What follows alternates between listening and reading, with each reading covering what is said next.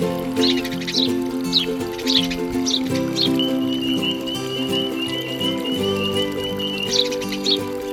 back to another episode of Naturally Speaking. My name is Olivia Bernier, and today I'm going to be talking about sugar maples. I'll discuss how sugar maples change throughout the seasons and the role they play in forest communities. Stay tuned. Sugar maples, the tree responsible for that liquid gold called maple syrup. These trees are important culturally and economically for their role in syrup production and their use in the timber industry. However, the importance of sugar maples goes way beyond their economic value. Not only are they important from a social standpoint, but they play an important role ecologically as well. Unfortunately, studies are revealing that sugar maples are in decline throughout the Northeast, including in the North Country. There are many factors contributing to sugar maple decline, including insects feeding on their leaves, disease, and drought. Climate change is also contributing to the issue. To help you understand why sugar maples are so important and why their declining numbers are so concerning, I'm going to take you through how a sugar maple tree experiences the four seasons and the role they serve to the ecological community during each season. But first, let's take a minute to identify a sugar maple. Sugar maple leaves have five major points called lobes, almost like a human hand. Between these lobes are smooth valleys called sinuses. The buds on a sugar maple are very pointy and dark brown in color. The bark on a sugar maple can look different depending on the age of the tree. On older trees, it is brown and shaggy, but on younger trees, it tends to be smoother. To learn more about IDing sugar maples, the Nature Up North website has a handy web page, which you'll find linked below the podcast. Now, on to the seasons. In the spring, sugar maples go through a period of growth and development. This is a time when buds begin to open up into leaves, a process known as leaf out. Generally, leaf out is cued to begin by exposure to warm temperatures and sunlight after the previous winter. Even if all of the trees in a geographic area are exposed to the same environmental cues, there can be variation in the timing of leaf emergence between species. Sugar maples tend to leaf out on the earlier side. However, climate change is causing warm spring temperatures to arrive earlier and earlier in the calendar year, meaning leaf out is slowly shifting to be earlier for all species. As I'm sure many of you are familiar with, sugar maples are often tapped in the spring in the process of making maple syrup.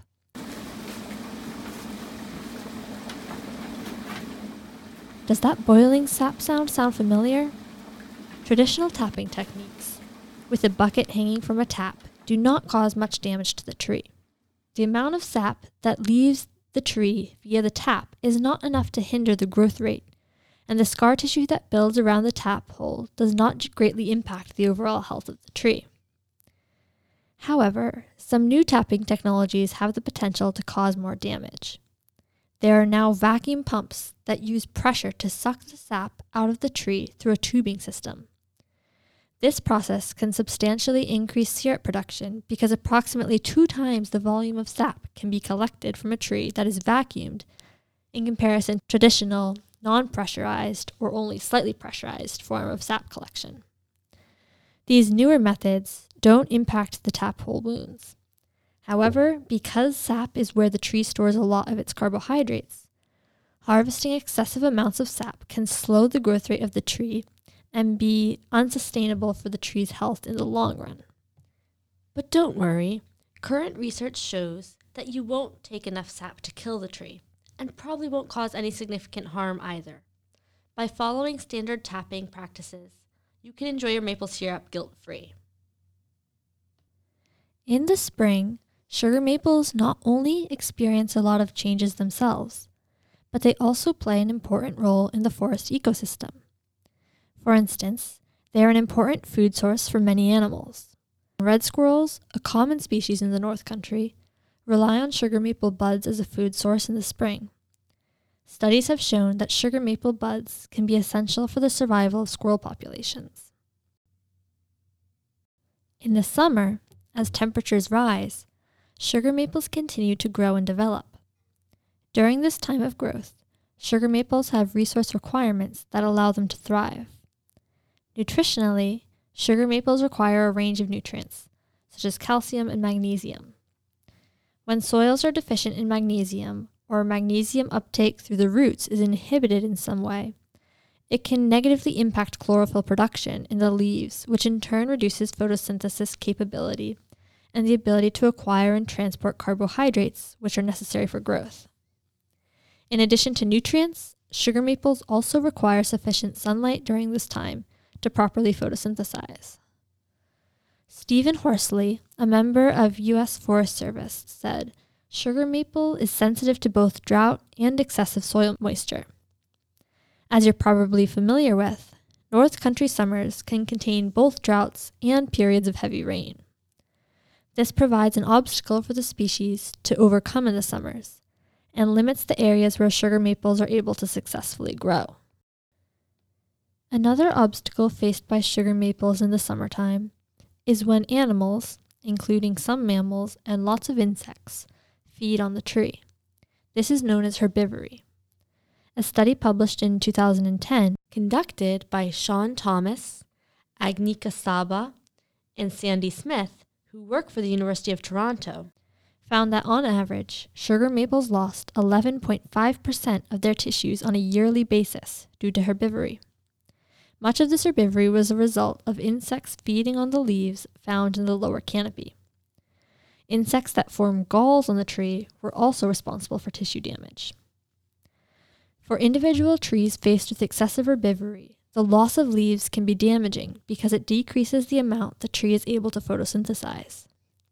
However, it is important to recognize the role sugar maples play in their landscape. Many insects rely on sugar maples as the location to form a gall and successfully reproduce.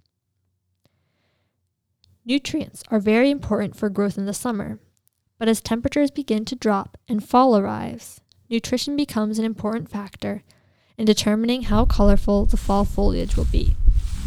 You are probably familiar with the gorgeous hues that color the landscape during North Country autumns. Sugar maples typically contribute a bright orange hue. A study conducted by a collaboration of scientists who work for the U.S. Forest Service and the University of Vermont looked at factors influencing foliage color expression they found that, quote, nitrogen concentration was the factor best associated with the timing and intensity of red coloration in our study, end quote. Fall foliage is a large tourist attraction and draws business to small communities, thus serving as an economy booster. However, the process of leaves changing color and dropping to the ground is not only an aesthetic event valued by humans, but also important to the ecosystem. The process of leaves turning color and dropping from the tree is called senescence. Environmental cues, including temperature, nutrient deficiency, and water availability, are responsible for initiating senescence. The process of senescence involves the release of hormones that cue cell division at the base of the leaf. After the leaf falls off, the wound is healed to avoid infection and water loss. The leaf litter that accumulates on the forest floor during this time provides many species with habitat. For instance, a study conducted by Vanessa Fox, Charlotte Buehler, Chad Byers, and Summer Drake at DePaul University found that maple leaves tended to decompose slowly in comparison with the leaves of some other species of hardwood. The study found that the amount of leaf litter on the ground affected the numbers of ground nesting songbirds that nested in the area. Earthworms also consume leaf litter, and in the process assist with the decomposition of the leaves.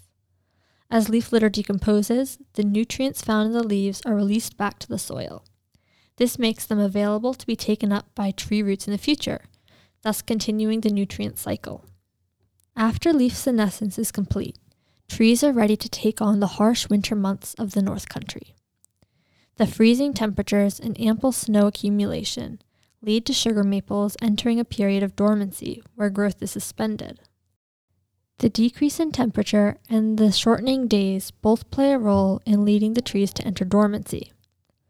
In the peak of winter, the trees may be totally unable to grow, a phase known as endodormancy. The buds on the tree are in a state where even a warm day during the winter won't trigger growth. This ensures that the buds remain closed for the entirety of the winter, thus keeping the vegetative and reproductive mechanisms inside the buds safe from the cold conditions. The buds will only open, a process known as bud break, when they experience a lengthy period of warm conditions in the spring. This state of non growth during the cold months is essential in trees' ability to survive winter. It means the tree does not require as much water during this time, which aligns with the scarcity of water in the winter months. Most precipitation falls as snow, and moisture in the ground is usually frozen and unavailable to the tree. Because water is scarce in winter, trees have developed mechanisms to prevent water loss from the tissues of the tree. This is a primary reason that hardwoods, including sugar maples, lose their leaves in the fall. Leaves have high surface area, which means water easily evaporates from them. Going through senescence, where leaves are dropped and the point, breaking point is sealed off, prevents water from evaporating throughout the winter as the tree enters dormancy.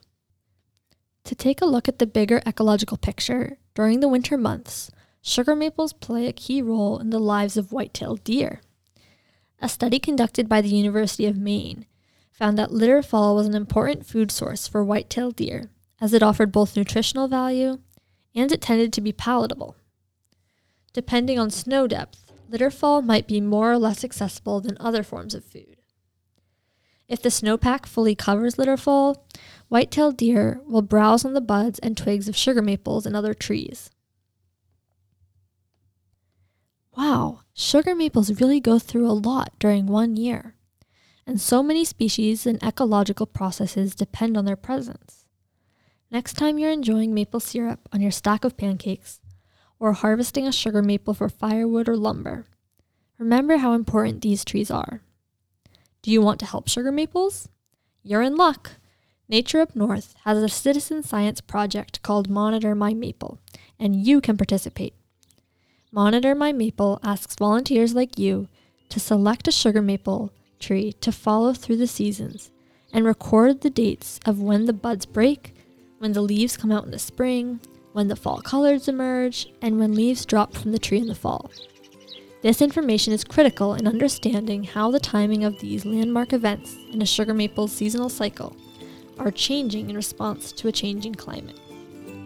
So, thank you all for tuning in to another episode of Naturally Speaking. Check out our other podcasts and engage with Nature Up North to learn more about the local environment by visiting our website natureupnorth.org, and following us on social media at Nature Up North on Instagram, Facebook, and Twitter.